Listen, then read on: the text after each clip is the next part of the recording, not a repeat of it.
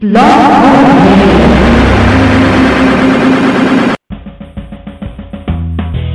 Welcome to Lykken on Lending, a weekly mortgage market update providing up to the minute information on interest rates, loan programs, and hot industry news relating to the mortgage industry.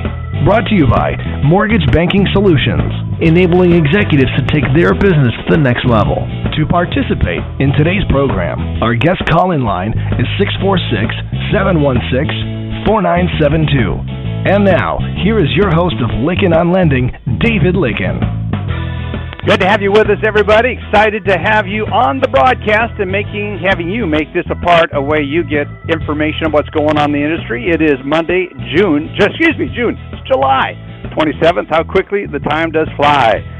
We are pleased to have so many on the line, especially with it being a holiday. I am just amazed at how many people are dialed in. Obviously, we have got a hot topic that has struck a lot of interest. And today we've got Jack Nunnery of Texas Capital Bank, who recently announced the latest, the newest, and uh, I would say substantially improved correspondent lending operation known as the Mortgage Conduit, excuse me, Mortgage Correspondent. I keep wanting to go to conduit. Mortgage Correspondent Aggregation Mechanism Business Model Platform. It's a really exciting, and some of the things that they went through to get this business launched in the innovative way, and uh, it's really exciting. And I've been privileged to be a part of what he's been doing for some time.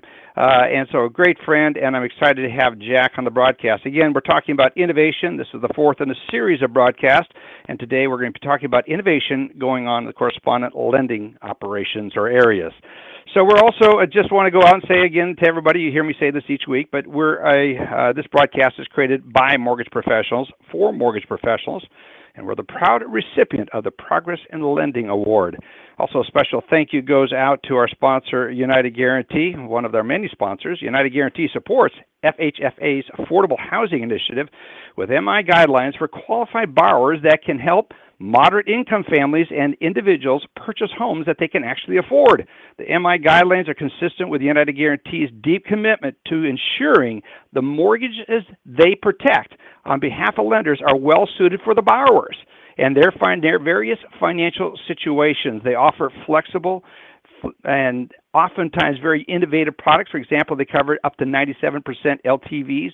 They will also allow, allow gift funds and there's certain other requirements when certain other requirements are met. There's some caveats about that, but man, you really need to get a hold of your local UG United Guaranty sales representative to find out all that they have to offer. Or you can go to their website, www.ugcorp.com. Again, mortgage insurance underwritten by United Guaranty. Also, a special thank you goes out to Velma, V-E-L-M-A dot com, virtual electronic marketing assistant. We use them for notifying you of this broadcast.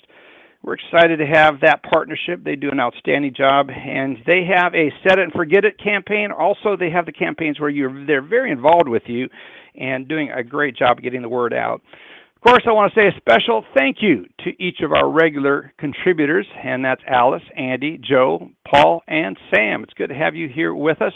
And folks, we've just got a full lineup today, so we're not going to waste any more time. We're going to get into exactly what's happening with the markets. Joe Farr, what's the latest with what's happening out there?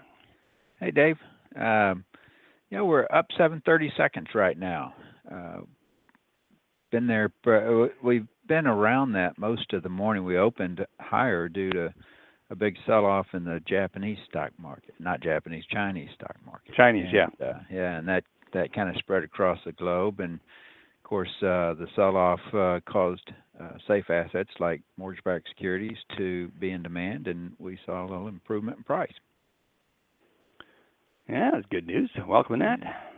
The uh, the economic data that came out this morning was uh, you know the headline was a little better than expected, and and you know that that sell off uh, overwhelmed that. But when you got into the details of the durable orders report, uh, even though the headline number grew a little bit, it it was mostly due to transportation orders, volatile transportation orders. So it's uh, uh, not that strong a report anyway.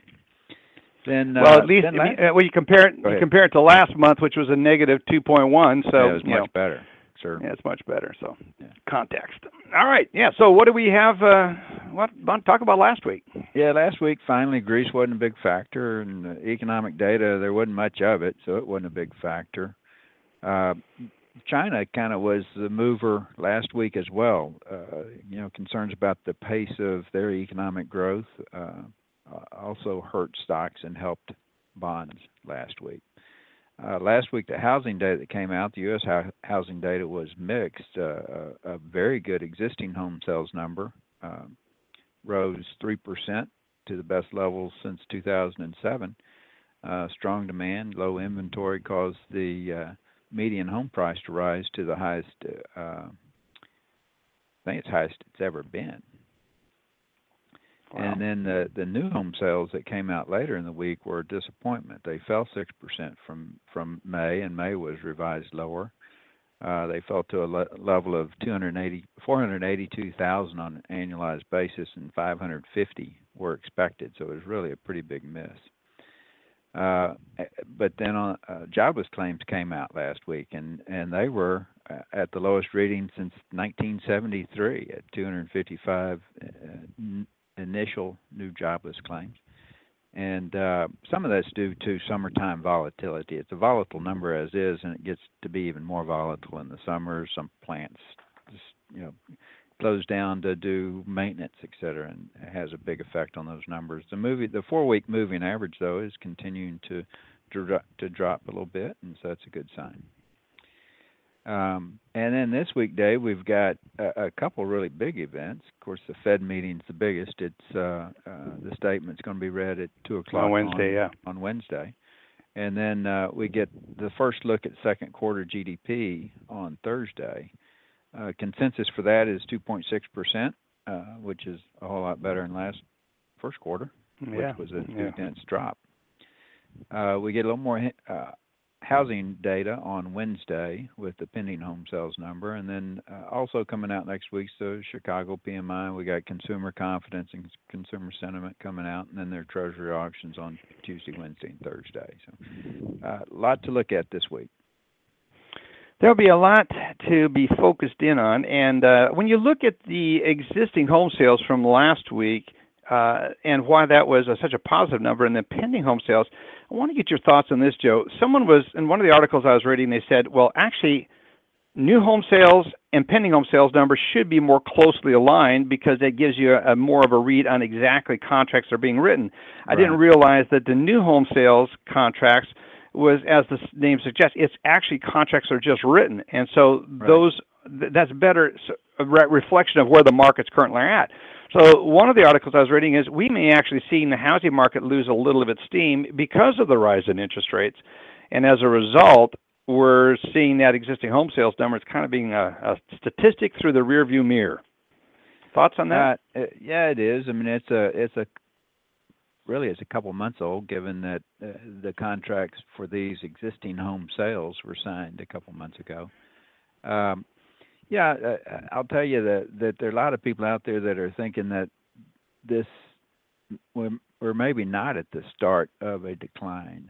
Uh, MBA, the realtors, Fannie and Freddie, all have put out recent updates to their estimates that show the the housing market continuing to improve throughout the second and third quarter, so or the third and fourth quarter. So, um, you know, the amount of rise in rates has not been enough to dissuade somebody from buying a home you know maybe right. they have to buy a little less home but uh, you know it's not going to be it's not a deal breaker.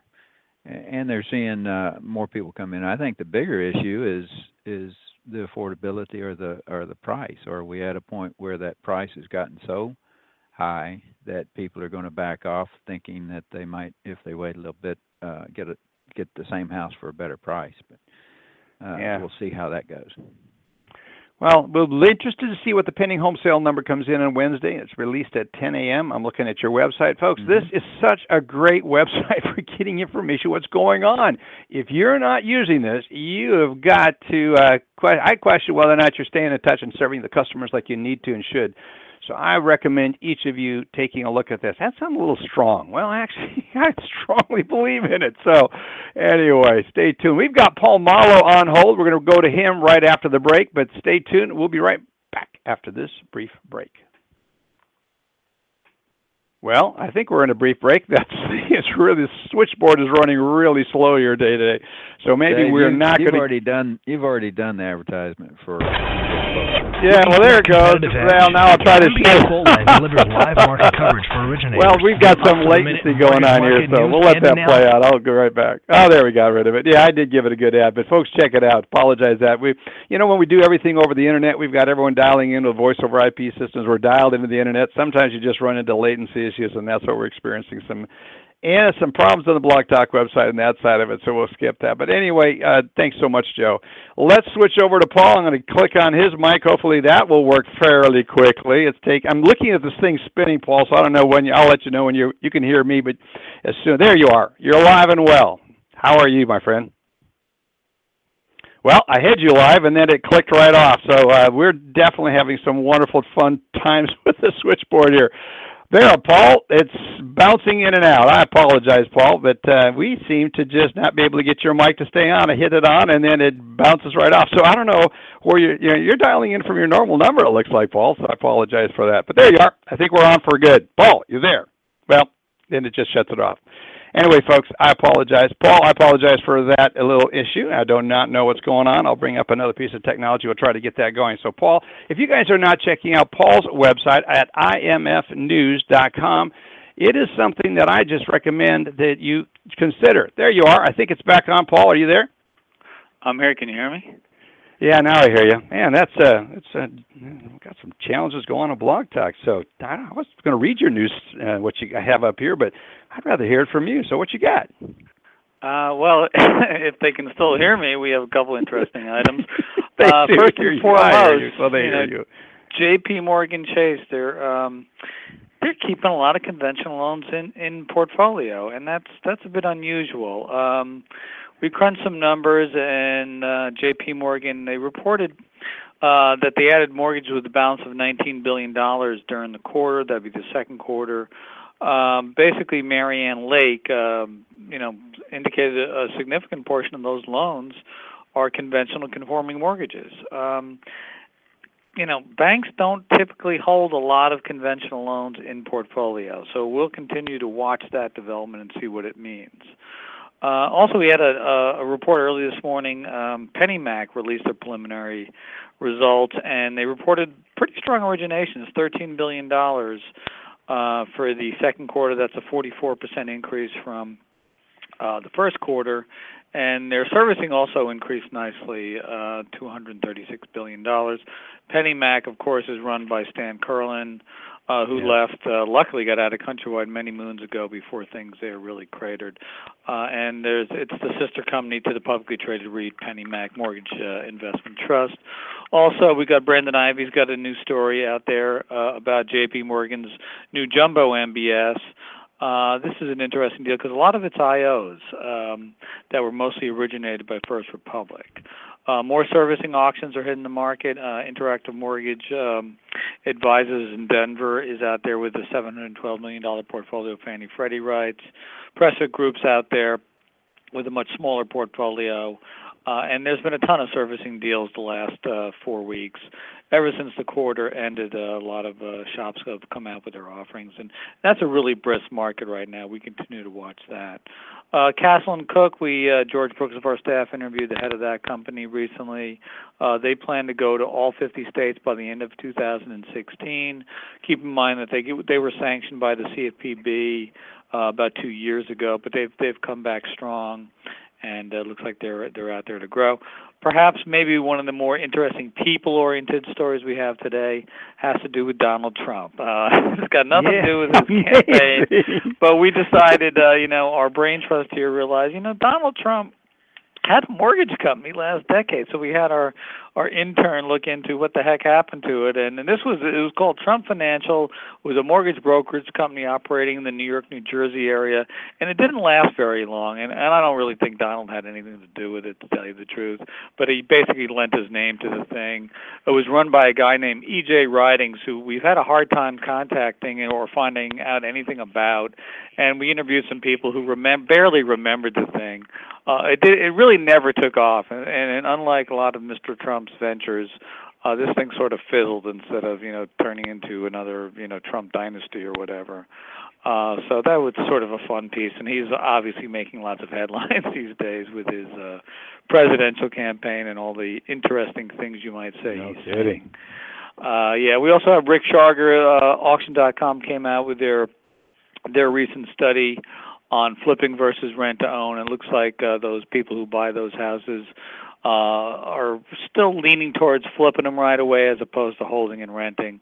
Uh, you know, it's funny. I, I look at these these flipping shows on TV all the time on cable, and I'm, I'm always fascinated by those shows because you know they tell you what it costs to renovate a kitchen or do do this and that. And I've talked to some, you know, at least one person I know who's in the trades in, in the flipping trade, and and she was telling me that some of these prices they're quoting on on what it costs are are, are really too cheap. And I, I always wonder if anyone's auditing those flips, uh, uh, those things you see on TV, to see how true the costs are. But anyway, that's That's a, that's a that's a sidelight, I guess, so to speak. But uh, I love watching those shows. Me too. Our family gets around. There's a couple that we watch and that are they're really fun. And so, yeah, I look at some of the cost estimates. and I'm going, yeah, I would question that one, but yeah.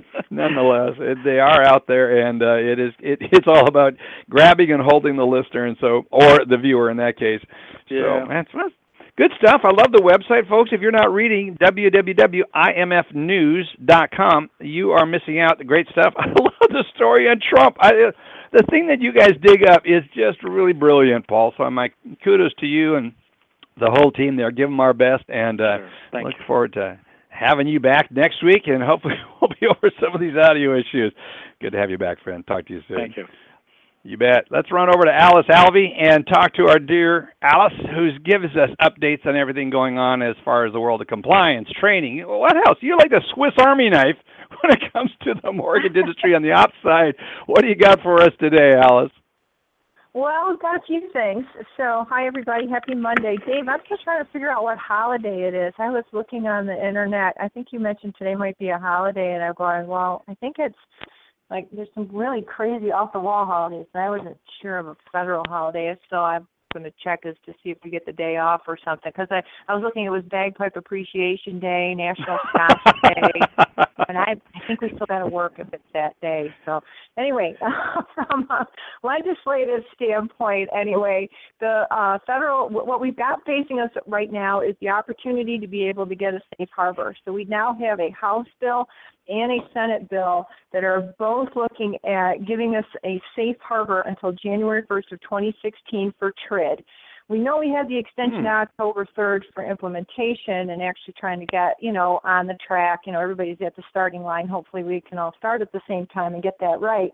But the fact still remains of, you know, uh, private uh, right of action and, of course, you know, just being written up in an audit for these things. So I would say get out there, tell your congressman, actually also encourage MBA to get on this. I wouldn't be surprised if they aren't behind it already.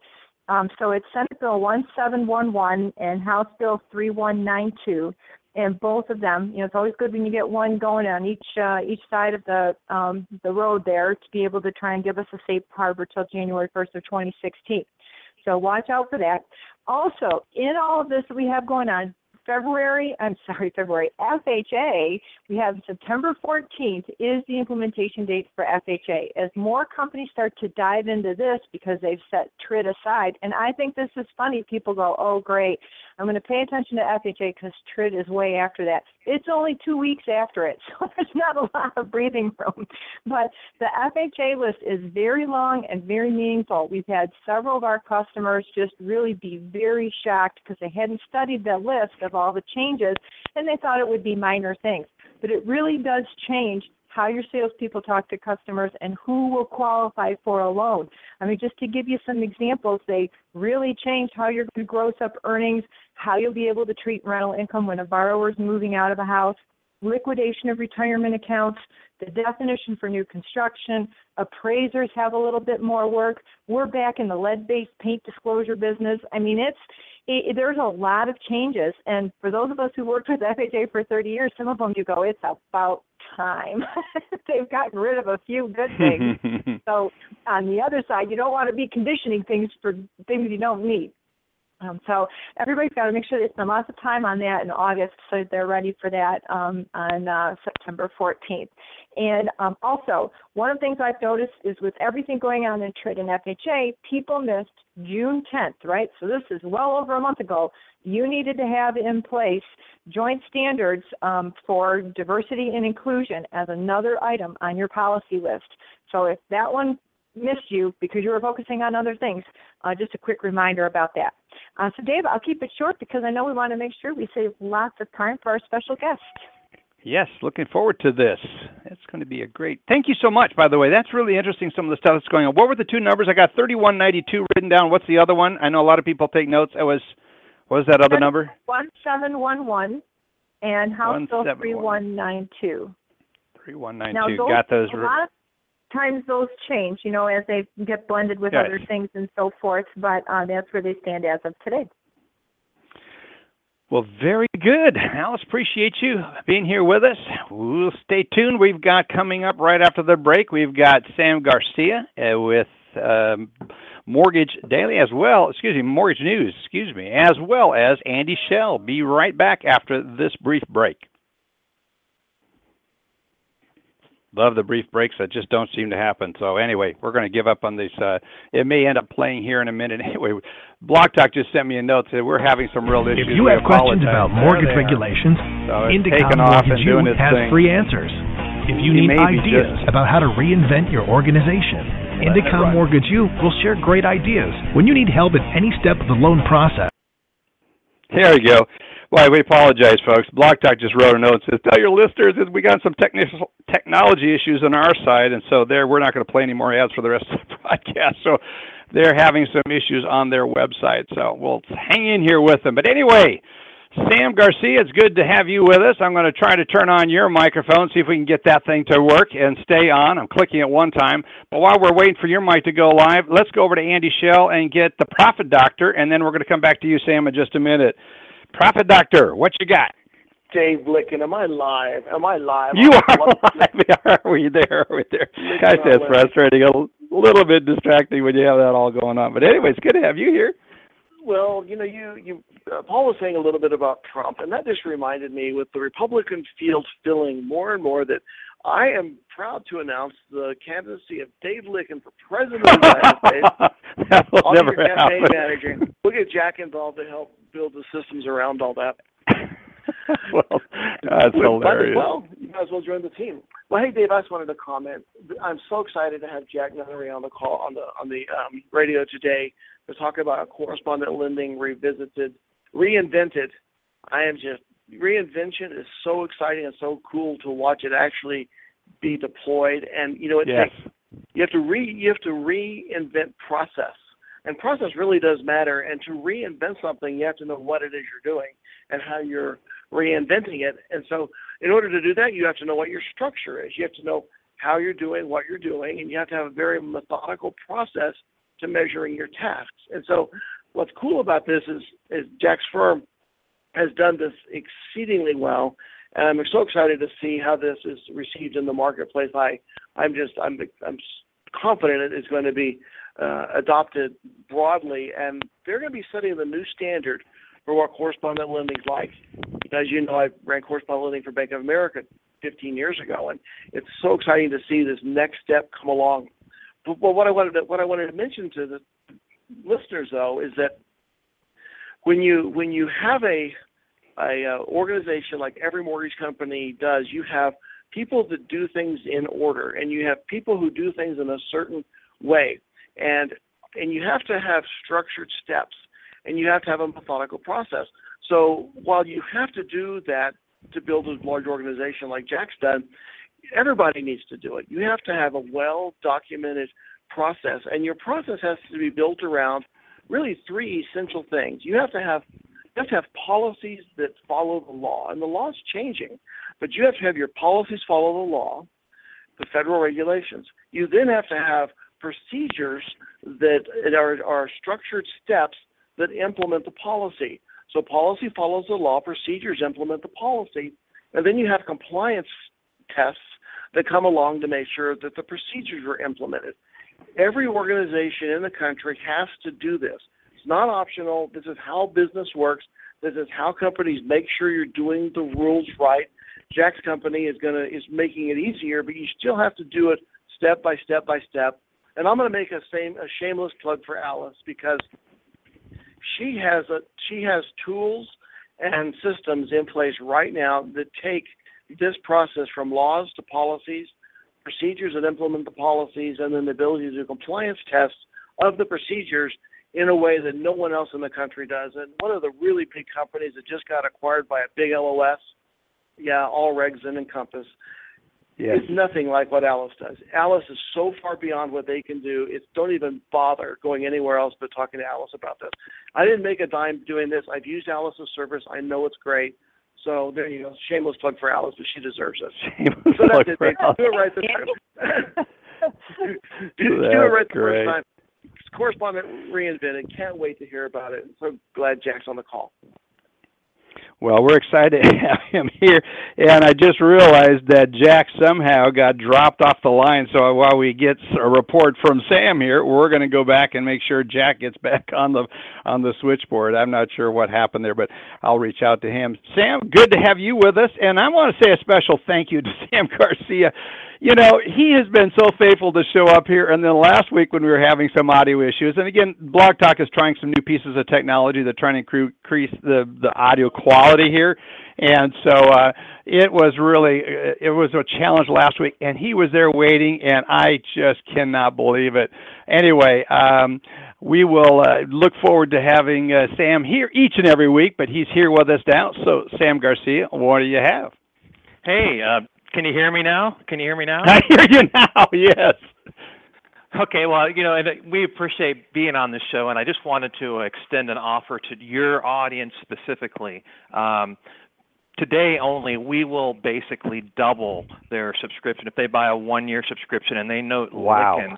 In the uh, box that says "How did you find us?" We'll go in by tomorrow and extend that to two years. So it's a good deal. It's just a show of appreciation for uh, working together with us. And uh, by the way, this Texas Capital Bank, I live on the same street, just down the street from them, so I know uh, what you're talking about. They're right here in Dallas. Um, one of our our mortgage market index, it was um, up 11% last week. So we saw new activity uh, jump based on the pricing inquiries that were pulled by clients of OpenClose, who provides the data. And the big jump there uh, was FHA business. It, it uh, rose 30% from uh, the week before last week. Another interesting uh, tidbit from that report was that jumbo rates are now averaging 22 basis points less than conforming rates, showing that the uh, the banks are interested in making up for some of that lost refinance business that we've seen recently. Um, Fannie Mae cut its refi outlook, but more importantly, it lifted its purchase outlook. And uh, the economists put out their outlook uh, this month, and it says that they expect purchase financing to reach 775 billion this year. Uh, that's more than the 760 billion they expected last month. And uh, for 2016, they increased their outlook to 810 billion from 799 billion. So purchases are looking more favorable. And Fannie Mae wasn't the only uh, organization to make that kind of a change. The Mortgage Bankers Association also released its uh, outlook, and it basically raised its purchase outlook for this year by 71 billion, and now they expect 801 billion in purchase financing. And next uh, year's uh, projection was lifted to 885 billion from 791 billion in purchase financing. So all around, it's looking good for purchases versus what we uh, thought maybe a month or two ago. Um, the refinance of GSE loans was down following a strong month. Fannie Mae and Freddie Mac loan refinances dropped 14% in May. They just put out that report from the Federal Housing Finance Agency. Uh, but one thing was the HARP volume was down just 11%, so there was a little uh, less drop for uh, the government program than there was for just standard refinances. Freddie put out its uh, monthly summary, and it turns out that Freddie had its best uh, month uh, for June in purchases and issuances in two years.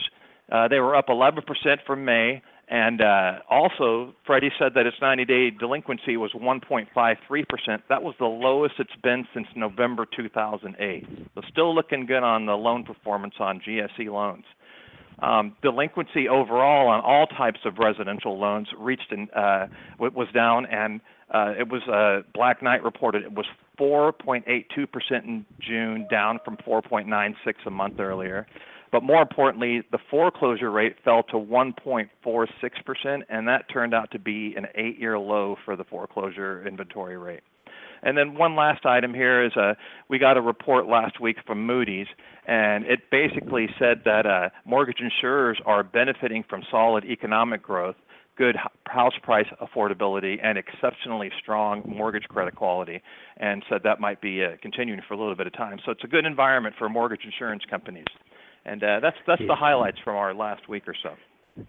Good stuff, Sam. Thank you so much, and thank you for that offer. That's very generous, especially when I don't bring. I forget to turn on your mic last week. So, well, it's it's. Uh, hopefully, we get through all these issues. But thank you so much. It, uh, you've got such great content on your website. I've got it up here right now, and folks, I just cannot encourage you to get out there and take a look at enough. Sam Garcia. It's always so much fun. You can get a hold of Sam at Sam Garcia at mortgagedaily.com or call him at 214 521 1300 or check out their website at www.mortgagedaily.com.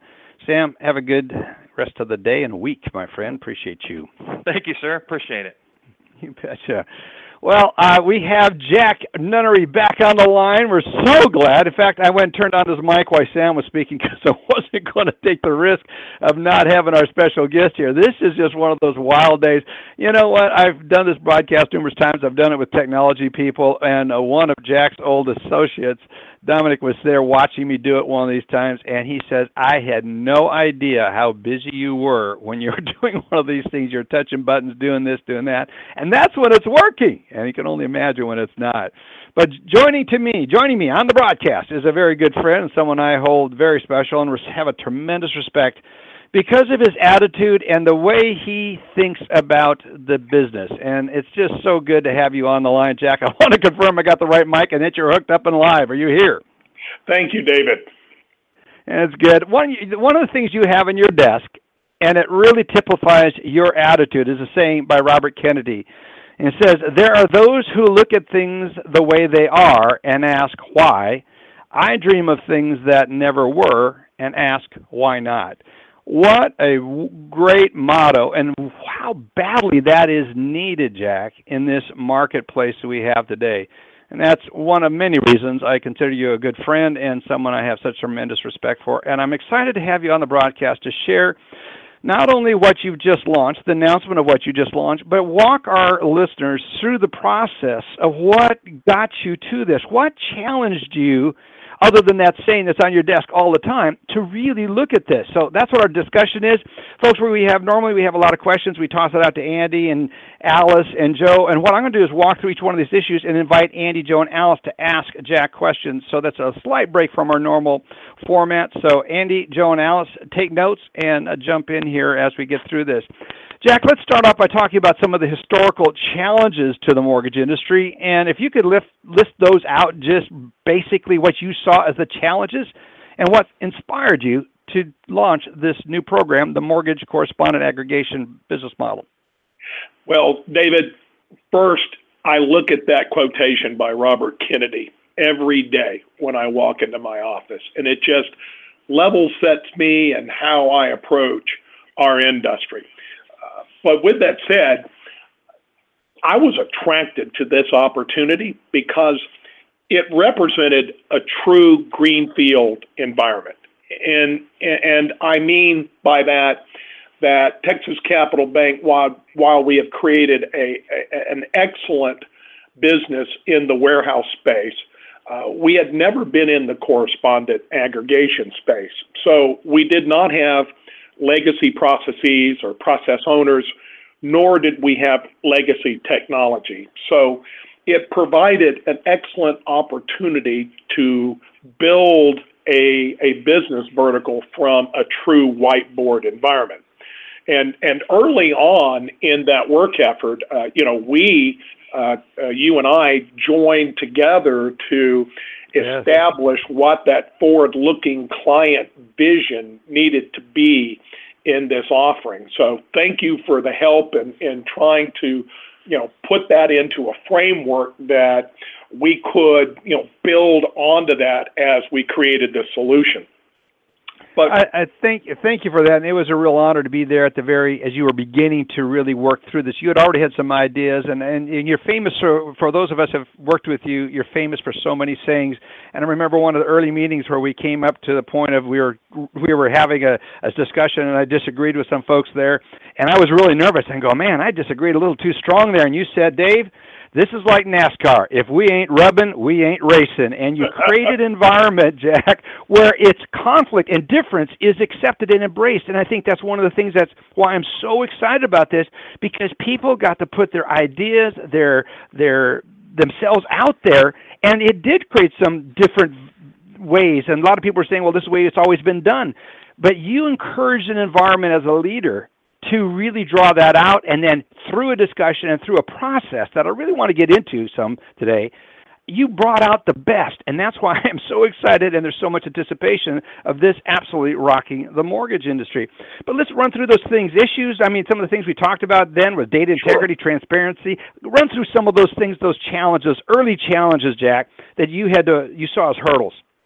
Well, when when we started this process, uh, I was talking to a, a friend of mine, uh, Mitchell Kider, and I know that uh, Mitch has been a guest on your show before. And I asked Mitch, I said, you know, what are some of the challenges that we faced as an industry? And uh, Mitch said, you know, first and foremost, you have to solve for data integrity. Uh, and and so when when we went into this work effort, we knew that we had to find a way to increase the uh, correctness of data in the loan file. And and you know when you look at past solutions, I, I, guess you can say, well, solution number one is is whatever is in the loan origination system is what we're going to go with. Uh, and, and that certainly led to a lot of problems. Uh, the second level of solution was is uh, we can we can offshore this and have people uh, key punch data into the system of record. Uh, and in, in the minute that you start talking about manual input of data, uh, that in itself uh, surfaces fears around the accuracy of that input the industry a couple years ago started to look at OCR.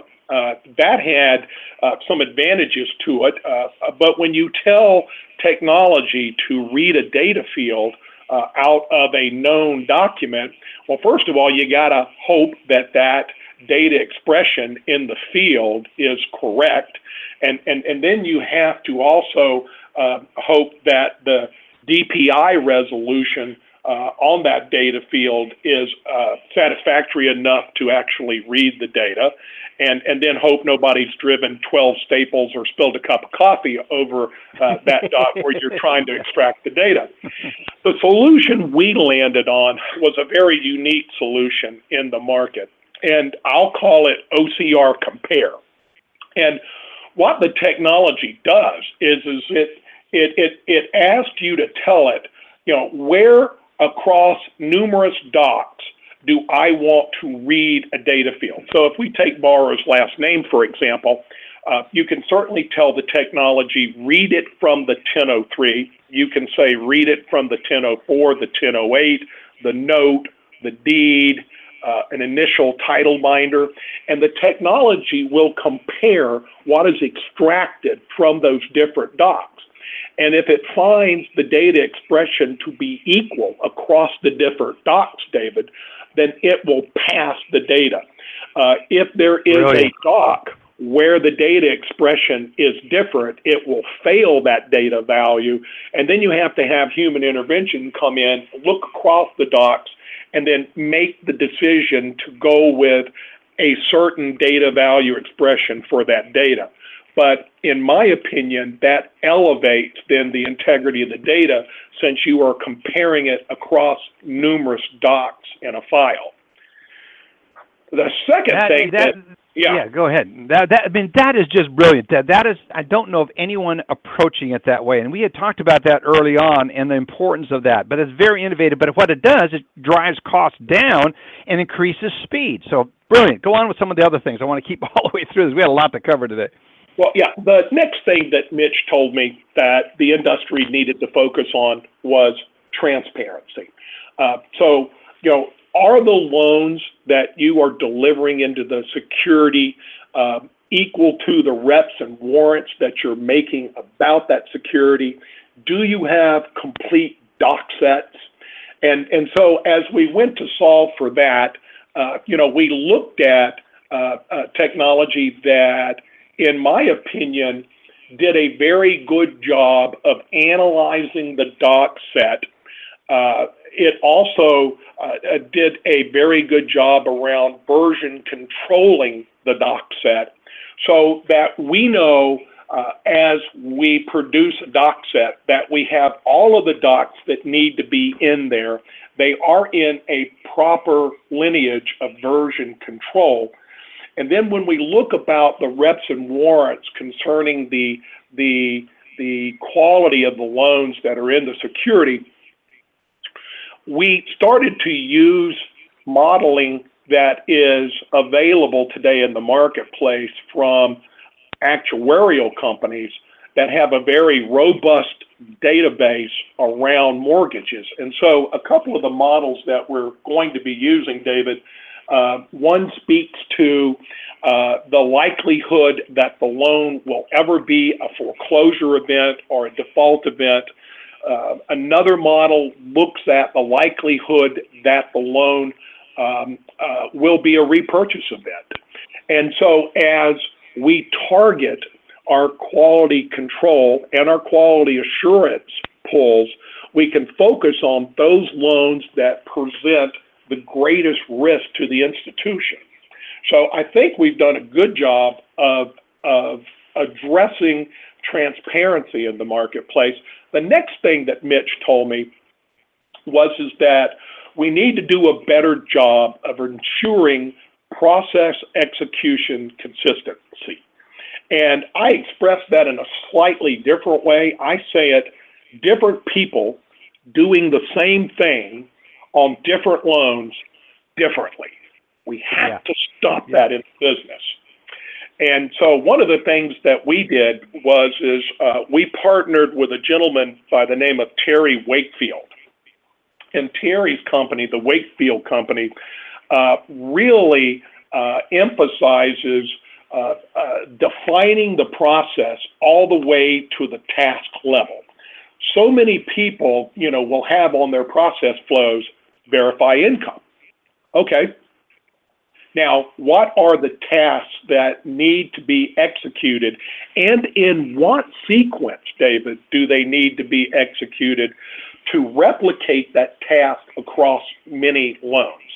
And so, as a result of our project, we have blown out our processes all the way to task level from boarding a loan onto our system all the way through creating the export file to uh, servicing.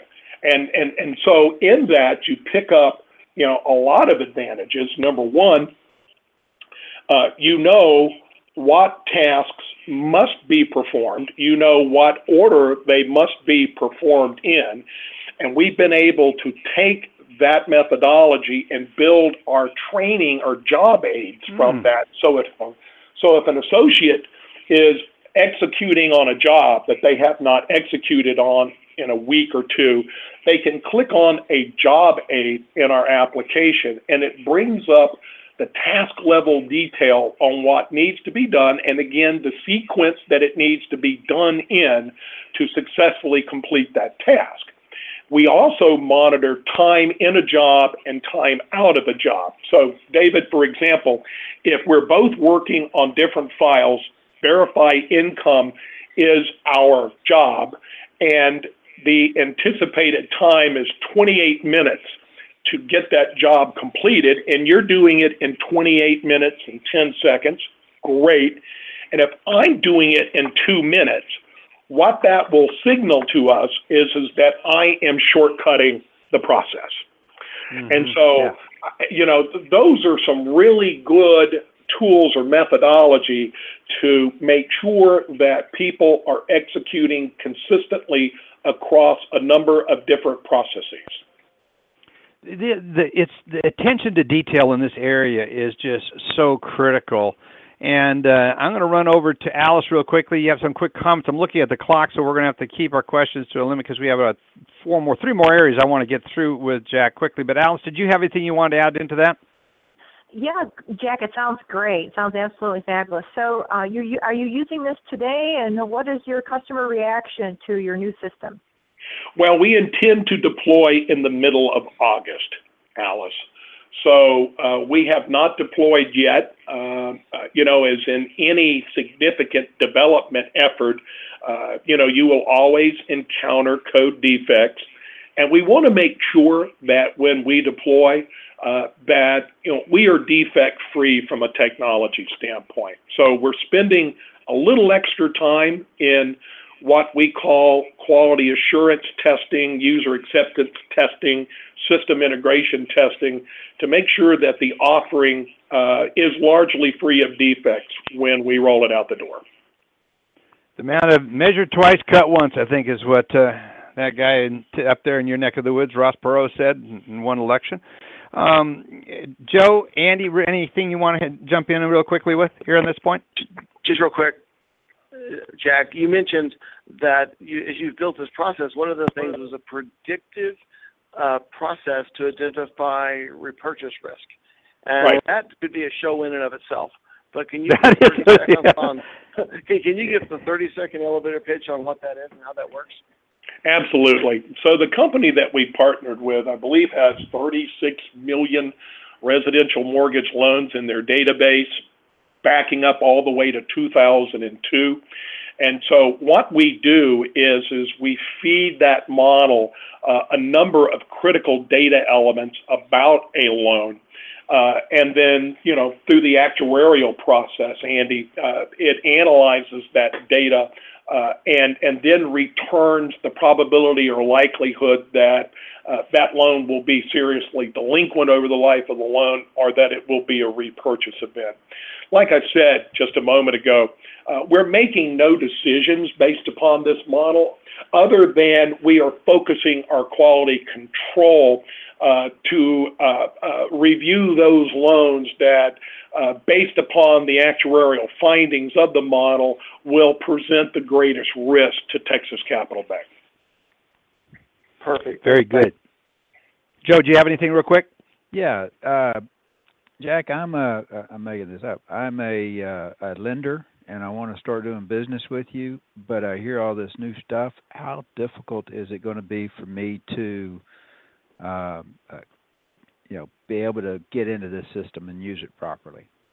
Well, it won't be at all, Joe. Uh, that was one of the first things uh, that David and I focused on was creating a very warm uh, and and rich client experience.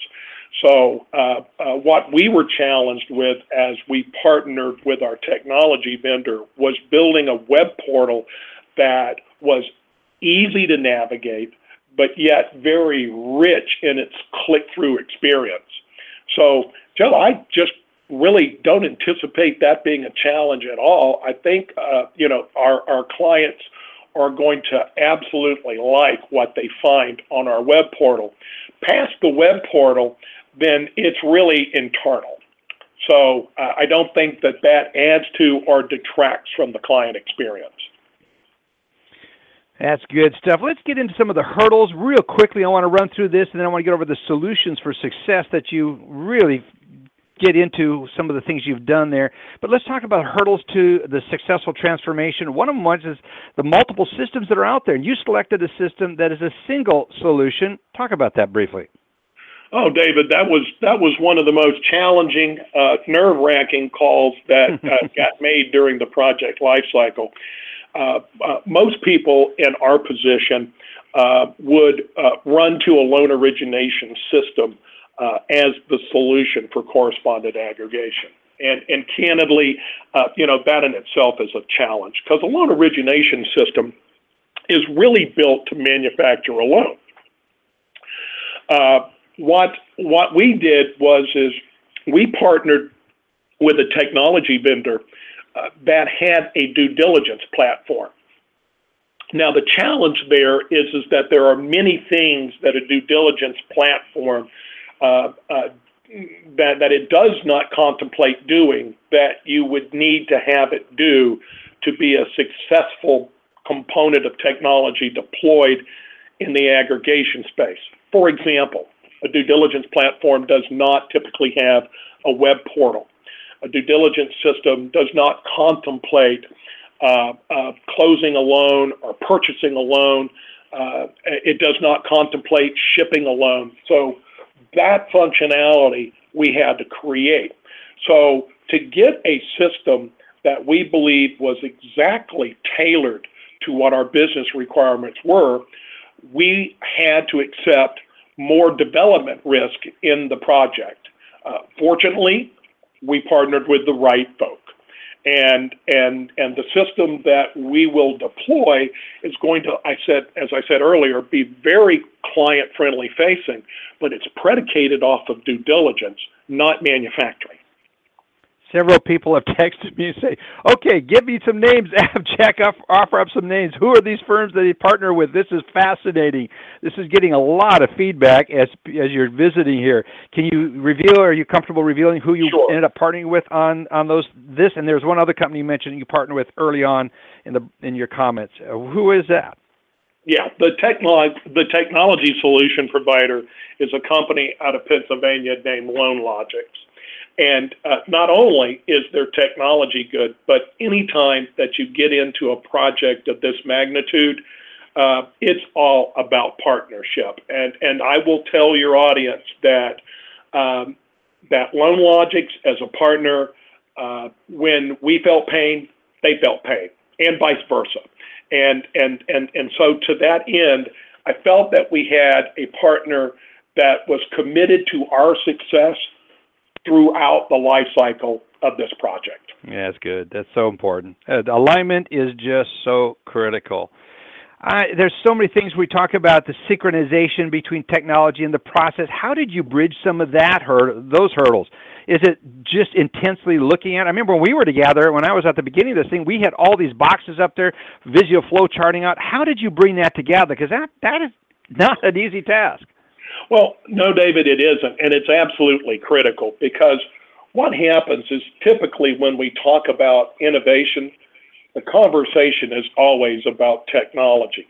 But you've got to focus on that process in and of itself. And so, you know, one of the things that we did was is uh, through our work with the Wakefield Company, uh, as we built out our processes. And, and by the way, we we applied time metrics to the process. We know who the actor is fulfilling the process. So, what that gave me was a very precise understanding of task time and my direct labor cost associated with fulfilling that task.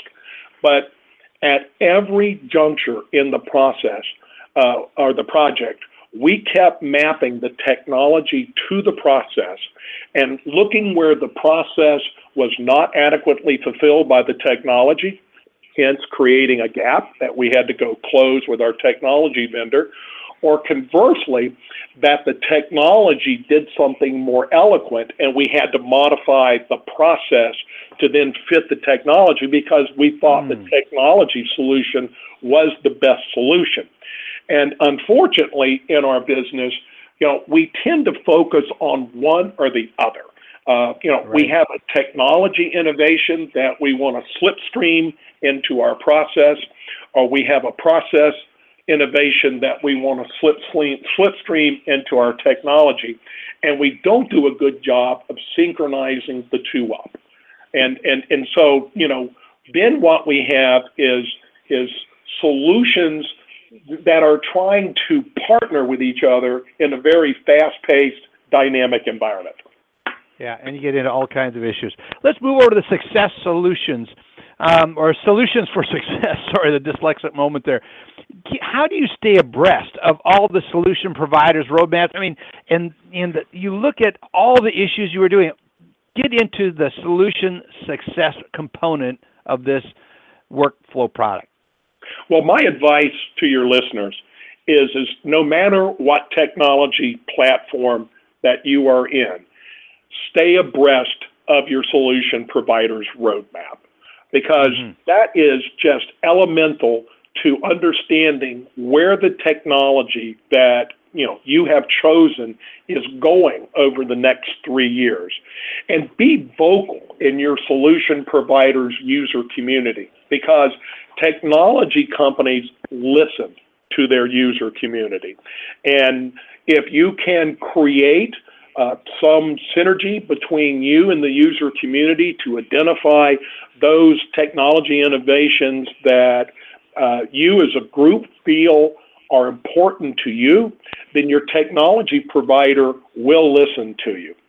Um, uh, I always tell people that uh, uh, the technology solution is, is a very interesting gauntlet, in as much that that when you buy a piece of technology, you tend to go through uh, significant uh, and and substantial change as you adopt the, the, the technology platform. When you come back and look at that company and that environment two years later, they look just the same when they exited the implementation work effort of the project. So you've got to identify change agents inside of your organization. And one of the things that we've done at Texas Capital Bank is we, we, we have created a group called Business Integration. And I think that's fundamentally necessary to stay to stay on the edge in this business. And so what this team or these people or people are tasked to do is is they're asked to understand the processes at a very granular level. They are also tasked to understand the technology at the same level of granularity. And right. so their job is to be your change agent inside of your organization and to continue to force a healthy marriage between process and technology. Uh, you know, uh, our business is just like any marriage. If you don't work at it every day, bad things will happen. And and so uh, through this business integration group, yeah, through this business integration group, we asked them to be the change leaders inside of our organization. Uh, you can't rely on process owners to do this because, you know, candidly, David, they're deep into the fulfillment cycle on the loans that are coming through the shop.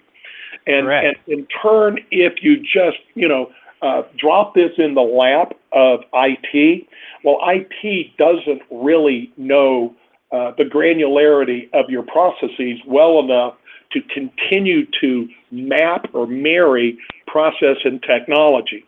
So we thought it was a very important uh, step here at Texas Capital Bank to emphasize the role of business integration and keeping both our process and our technology fresh.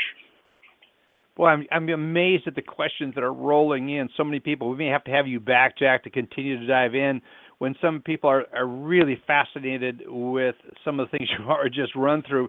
But I really want to get through a lot of the notes that you and I had talked about.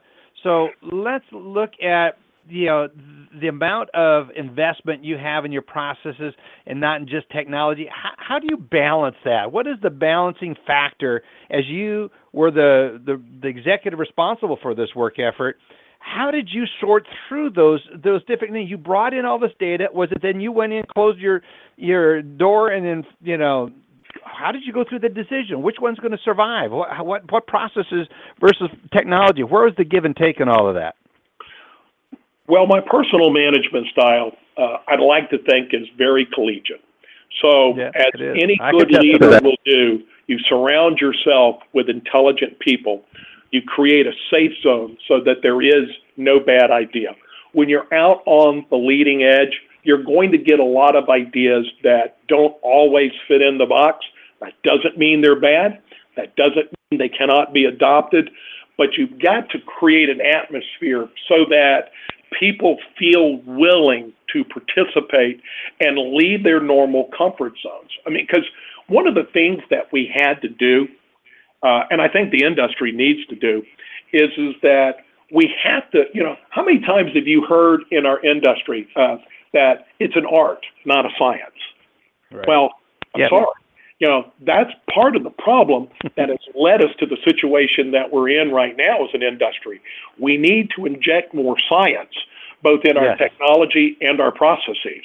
And, and, and, and so, you know, I was able to assemble a team of builders uh, that is uh, uh, very competent subject matter experts that are committed to the build. And then put them into a collegiate environment where there is no such thing as a bad idea. And, you know, David, I'll tell you, uh, we had many ideas uh, that were up on the board that really never made it into the project, but I appreciate every one of them because uh, even if idea number 12 didn't get into the project, it spawned conversation about idea number seven and we Right. modified that. And and so, you know, it's an evolving uh, uh, process that you know led to us being able to do what we were able to do. I was in that conference room literally days and weeks and months on end with you as you went through that process. I wish we could have had a video camera running in there because I think the process by which you did that created that collegiate environment where ideas were put on the table. Brainstorming is there's never a bad idea. Put it out there. We all put up ideas out there, but how you work through those and how you balance it was just masterful, Jack. So I do celebrate not only the process you went through, but how you managed it. And it all comes down to leadership on any successful venture, and, and that's really so critical. Looking at the remaining moments of our broadcast, what are the consequences for not transforming, Jack? Well, and one of the things that we felt was important was is that uh, we had to solve for the conundrum of how do you take a deep dive in the loan, but yet compress cycle times? Uh, because what's happened in our industry uh, over the past couple of decades is is that uh, uh, we have done a great job at perpetuating the repetition of critical and moderate defects in the loan. And we all know what that results in. That results in repurchases or indemnifications. So, you know, if you do not, uh, you know, focus on defect management, defect identification, defect cure, and then bundling up business intelligence and providing it to our clients in a manner that they can consume, then we are doomed to replicate uh, the the cycle of repurchases and indemns that we have been in now for, David, I guess the past 20 years. So, uh, you know, that was our challenge number one is, is how do we do that? And I believe that we have successfully solved for that conundrum. So, you know, we'll be partnering with our clients uh, and and in in a way that will help them improve their processes so that their contingent liabilities become Uh, you know less and less as we move forward. And and and so I think that's a big pickup for them.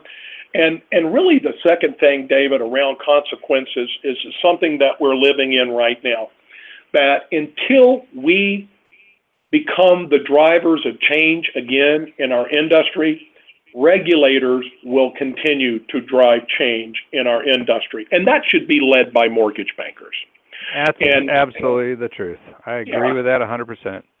Yeah, so you know we've got to get back in the driver's seat in in in our industry and and and begin to create make sense solutions that regulators will look at us and say, "Hey, you really are committed to cleaning this up and and and and creating a substantial number of value adds to the consumers out there." And until we do that, uh, we will continue to be, uh, we will continue to see change being driven by regulators in our space. And if people will listen to this broadcast and then go back and connect with you, I'm going to give Jack's contact information out. Is that okay if I give out your email address and contact information, your office number, where the people can get a hold of you? Absolutely, David. Good, good, folks. You've got to get deeper into understanding this. I, I have so many requests for you to come back, Jack. I cannot begin to tell you the number of requests sitting here on my uh, um, between texts and emails coming in. Got to have you back we're going to go and folks we're going to be continuing this series on innovation. We've had such a demand for it such an incredible response to these broadcasts. We're going to be continuing this. I'm reaching out to Terry Wakefield we're going to get him on. We're going to get mitch Kider back on because we really need to look at this. Jack's point of all the points excellent points throughout this unless we start taking ownership back of this industry and our processes and we start driving change the regulators are going to drive it and they're going to put it up on us. And it's, so it's incumbent upon us to rise up, look at great examples of what is being done and being launched that is new and is successful. Jack, I want to wish you all the success in the world with this. It's just been such an honor to start and be in those earliest meetings again for weeks and months on end with you and your team. You've got a great group of people around you. There's no wonder why the warehouse lending operation is already the number one warehouse lending and preferred program. It's not because you're the cheapest. It's because you're so good at it and you studied how to do the business and do it right with a customer in mind, saving them not only the hassle but making it as as painless and as quality, but you raise the bar for the warehouse lenders. Now you're in the correspondent lending business with this new operation called mortgage correspondent aggregation. And folks, you got to learn about it. If you want to get a hold of Jack, you can reach him by his email, jack.nunnery, N-U-N-N-E-R-Y, at texascapitalbank.com, or you can give him a call at his office, 972 656 6967. Folks, we appreciate you being part of the broadcast. I want to say a special thank you to you, Jack, for being with us. Someone just said, What's his title? He's Executive Vice President, Warehouse Lending, now the new MCA program. Jack, appreciate you being here with us. What an honor, and we've got to have you back sooner and later so we can hear more about it. There's a lot of hunger for innovation out there as a response to these series of broadcasts, and specifically what you've talked to us about today. Thank you so much for being here, friend. Thank you, David. A pleasure as always, sir. Folks, I'd hit the show close music here. We'll hit the button, see if it starts up, but based on our track record so far, not sure it's going to work out. Be sure to come back. We're going to continue these discussions on innovation. We're going to get Mitch Kider and Terry Wakefield hopefully out on the broadcast and a lot of others. There's a lot of people reaching out to me about ideas. This is really something, its time has come that we bring innovation back into this industry. And don't tell me you can't because of all the regulators, regulators going on. I think the regulators are even ready for us to start innovating and take back control. It's a challenge, but we can do it. So good to be with you, folks. See you back here next week. Doesn't look like the way the music will start up or not. But anyway, have a great week, everybody. Talk to you soon.